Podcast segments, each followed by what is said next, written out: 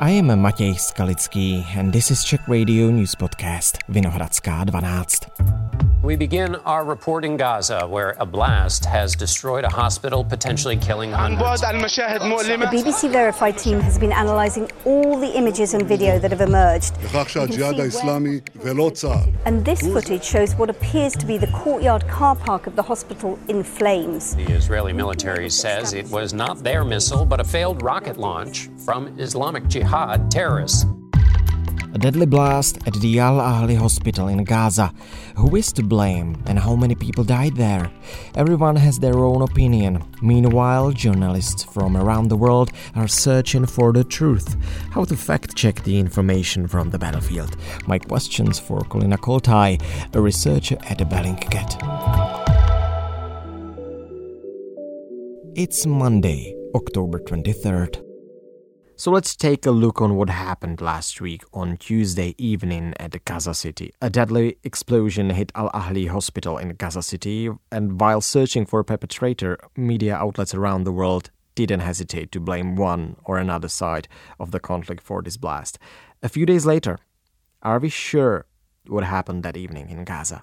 You know, we are still looking and analyzing the footage you know, I know that there are several other organizations and different governments that have come out blaming one side and confirming, but us here at Bellingcat, we still have not been able to come to our own conclusion.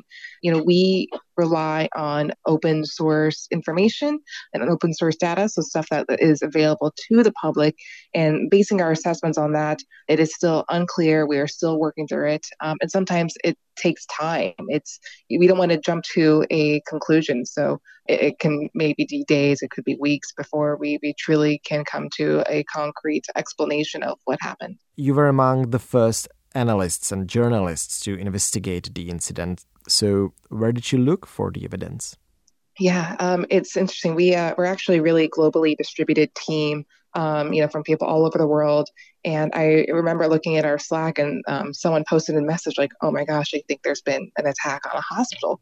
And so everyone that was awake at that moment was able to go and start collecting and archiving um, images and videos, uh, whatever sort of data we could find across different social media platforms. So we were looking at X or Twitter.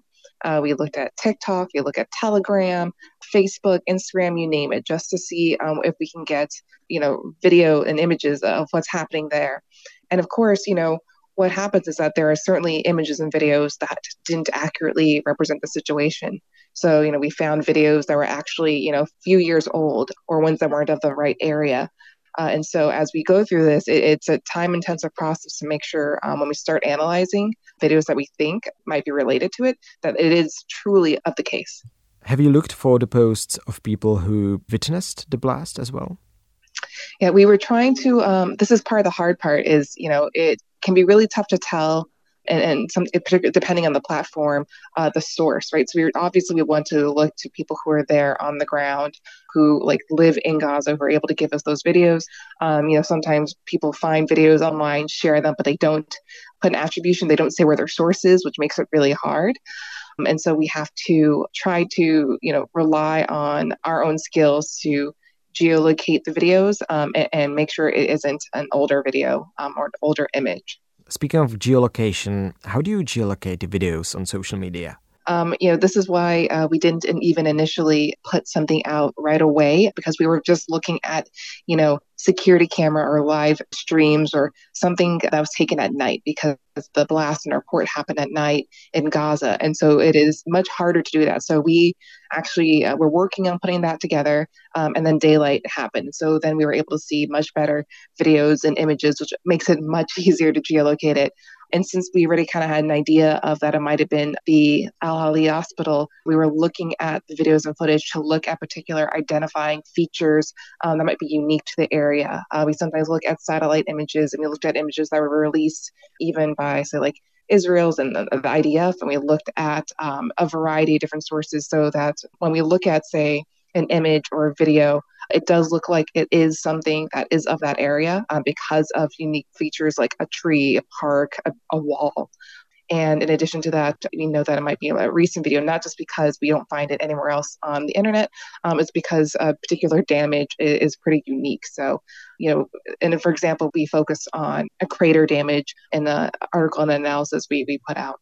Bellingcat contradicted the statement from IDF that there is no actual crater at the site. How? Yeah. Um, so we even reached out to them for comment, um, and and we I think heard back, uh, which is what something they even put out publicly. I think on their statement is I think they changed their language a little bit from saying that there is no crater to maybe no large crater. So it's a little bit unclear, but we do believe that that crater that we found is uh, significant and related to the incident, the attack at the hospital. You know, we're able to do that because that is unique. We don't find evidence of that crater um, in images or videos of the hospital. Um, days beforehand. Um, so we do feel like that is something that is a recent crater, and it is something that we can tell that is very close to that hospital in sort of the, this park grassy area right next to the hospital. And so we do feel like that is there is a crater there. We we have the videos, um, we have images uh, that do appear to be recent out of that exact area. We have to make a little detour here. The Israeli Defense Forces almost immediately denied any involvement in the blast. The press conference was led by Daniel Hagari, an IDF spokesperson. According to our intelligence, Hamas checked the Hagari claimed that the explosion was caused by a misfired rocket from Islamic Jihad. Allegedly, it was launched from a cemetery nearby the hospital. Islamic Jihad is one of the militant organizations operating alongside Hamas in the Gaza Strip. According to Hagari, Hamas learned what really happened and launched a global campaign to blame Israel for the disaster. The only location damage is outside the hospital in the parking lot where we can see signs of burning, no cratering. The IDF provided two infrared pictures taken at the site to support the claim that the rocket was launched by Islamic Jihad. Moreover, they have published a recording of an intercepted call between two members of Hamas.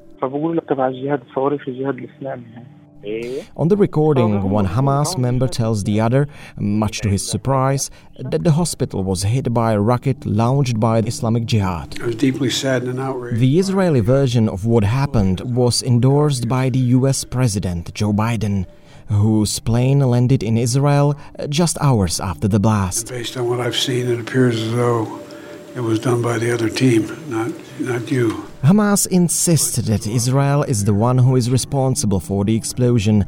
The influential Qatari news television network Al Jazeera provides its own analysis of what happened. According to their journalists, there is no evidence for a connection between the blast spotted in the air and the explosion in the hospital area. Al Jazeera published a story with a woman called Naveen. I live very near to the hospital. Reportedly, she lives near the Al Ahli hospital.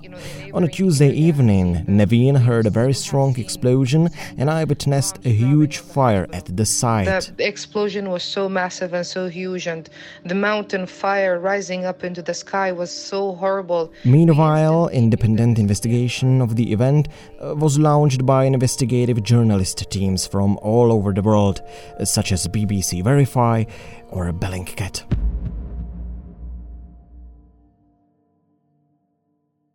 IDF says it was a failed rocket fired by Islamic Jihad that caused the explosion. So, can you confirm that? Yeah, we cannot confirm that yet. You know, what we can tell so far from the size of the crater is that it doesn't necessarily seem consistent with something that's called a JDAM, which is like a joint defense attack munition, uh, which usually make bigger craters. But one of the other theories I know that's being floated around is that maybe it might have been a JDAM that then exploded in air, which would have caused a smaller crater like we see. But really, without evidence of what the actual munition looks like, it, these are just all theories. You know, was it a smaller rocket that did this, or was a was it a JDAM that broke up and didn't hit directly? So it is really hard to tell at, at the moment. I remember listening to meteorologists saying that the speed of a tornado could be estimated by the destruction of a tree bark. So, could you define the type of a rocket just by looking at the crater? You know, this is why it's so great to have people who are um, experts on our team because we are a, a big collective. And so I think, you know, we are looking at trajectory. We're doing additional analysis. We are currently trying to work on that, but we don't want to put anything out yet until we are confident that we can stand behind it. Um, because sometimes a lot of this work takes time. So it isn't something that's done instantaneously. And sometimes we just wait until like maybe there's an additional image or additional photo that really truly confirms it, because it could be really dangerous to jump to a conclusion, um, especially if we were not 100% certain. And do we know if it was a rocket? you know, we know that something detonated there. You know, it's hard to say if it's a rocket, a missile, or whatever um, term, but we do know there was something that exploded at that spot to cause that crater damage. The visual evidence from the site suggests that the hospital buildings are intact. Can you confirm that? What we can confirm so far is that there was definitely at least that crater that was next to the hospital in that grassy area. And what we know is that from that grassy area, there were people who were camping and sleeping in their area, which is what uh, most likely I think aided to like the loss of life that we're seeing there. And so it's hard to tell. We have some footage that we've seen of the hospitals being or a hospital area being damaged, but we haven't been able to fully confirm those yet. So we didn't put anything out yet because again, we we do try to really make sure um, that the footage we're seeing accurately represents that situation and it's not maybe misinformation um, that we are spreading. Do you have any people on the ground now? You know, we don't. Um, and, and, that's what's, um, I think, the uh, kind of like the amazing work of doing open source research is that, you know, uh, like I'm, you know, here in the US, I have colleagues that are in Amsterdam and people all across the world. And, you know, we are, we're trying to do this work uh, without having someone there on the ground. But having people there is obviously really important because we rely on those images and those videos from people who are there. But yeah, we do rely on um, using that open source content that, you know, so from anywhere you can, you can do this work and what we do. BBC reporter from the site has reported that people are still collecting body parts. That is a quotation. So, is there any evidence supporting the Gaza's health ministry report, which right after the blast mentioned hundreds of casualties? You know, it, I think it's too early to tell, and it's really hard to tell for us. You know, we were looking at videos and images, and, you know, I think it's fair to say that people died in this attack. How many? We don't know yet. I think we're, we're still trying to figure that out. I don't know if anyone has an exact number just quite yet. We could probably guess it's more than one. Is it a thousand? It's probably less than a thousand, but where it is exactly, it's, you know, it, it's hard to tell for us. IDF says that the number was deliberately inflated. Do you have any evidence to support their statement? We yeah, we do not. Um, you know, that's why sometimes those reports on the ground are, are really important because there there are people there who can physically count the bodies. But you know, we can look at uh, video footage, uh, but even then, it's hard to tell to we count um, in the video uh, how many are there. But sometimes, you know, with the the type of work we do, we can't debunk or verify every single claim um, you know, we can only add different pieces and parts to the mystery. So, like, uh, in, trying to solve the the question of like who was responsible or what's happening, uh, you know, we wanted to put out something that like here is at least a piece of this puzzle. You know, and this piece being the crater. But sometimes, you know, there are some things that are out there that just cannot be solved with with open source. Sometimes it's just a question of who do you believe or not sometimes or sometimes just holding off and, and, and waiting until more information comes out you know? And, and that's sometimes what we have to do is it's really tough because it's something as i think um, as emotional and um, sort of troublesome and so so egregious as like an attack on a hospital. Um, i know that when i read that i said and i gasped um, hearing that is um, we want to be able to know who's responsible. We want to know who to blame for such an atrocity. And so we went to that answer right away but sometimes it, it takes time, especially when you hear so many different conflicting narratives, so many different conflicting pieces of evidence, um, and it's not immediately clear. So it may take another day, it may take you know weeks, it may take a month. We we don't know yet. And oftentimes when we do open source research, you know we'll spend weeks or months on an investigation um, because we really want to make sure you know we are not only double checking, triple checking, making sure we have all the evidence to back up our claims, that it's all transparent, that the work that we're doing is not hidden behind um, some mysterious curtain, um, that we're being clear of where we got our sources and how do we come to our conclusion. So, it, as far as you know, uh, as comes to Bellingcat, you know, we'll we'll have to like I think wait. I mean, we are working on it, but when that's hard to say. We're talking here about the conflict between Israel and Hamas. That is a war that is streamed online and it's it is befogged by the disinformation. Why is that? Oh my gosh, it is tough. I've been studying uh, mis and disinformation for, for a number of years, and it feels just as chaotic as I've uh, just about ever seen it. You know, during um, times of uncertainty and of course in breaking news, there's always ability for misinformation to fill fill the gap. Um, and I think that's obviously accelerated when it comes to war and conflict. And so, you know, it's not just the, the conflict that's happening uh, physically in Gaza and in Israel, but it's also very much like an information war. Um, you know, it is it, it's important because, you know, I think, you know, you want people to support you on your side. So there is, I think, a real benefit to each side um, if the misinformation goes their way. You know, who do you support? Do you support Palestinians or do you support Israel or do you support someone else? And it becomes really difficult, I think, for your for your everyday person um, just trying to figure out what's going on because you know you don't know what to believe you um, don't know which side and i think it, we all have a tendency to want to believe information that fits within our biases and even there there was just recently this case in, in the us where this man who was uh, really invested in the conflict um, was reading a, a lot of content and got so worried about um, Muslims in his community that he uh, ended up attacking um, a mother and her child and, and killed the six year old boy. And, and, you know, that is, I think, a direct relationship to the the content he was reading online and i don't know you know if he was looking at misinformation online uh, but he was certainly looking at content that um, advocated for the narrative that you know Muslims are dangerous and Palestinians are dangerous. So much so that he tried to attack and kill his his tenants. Um, he was their landlord. Um, so it is it is something that impacts us all in ways that we don't even anticipate. What effect could it all have on the real war on the ground? I think uh, it can really affect people on the ground, not because because you know we take the idea that say we look at public opinion and support and where we're putting our money and you know where are we trying to help people? You know you, you're going to be affecting one side or the other. If you are supporting one side and you're trying to provide resources um, and not only that it can affect um, the types of actions and policies that are enacted by people in power. You know we think that it's it's an issue just for your maybe your everyday person but you know misinformation can affect people in you know as, as high as, as being the president right? You know, even um, President Biden um, here in the U.S. You know, misspoke the other day about you know seeing images of, of beheaded babies.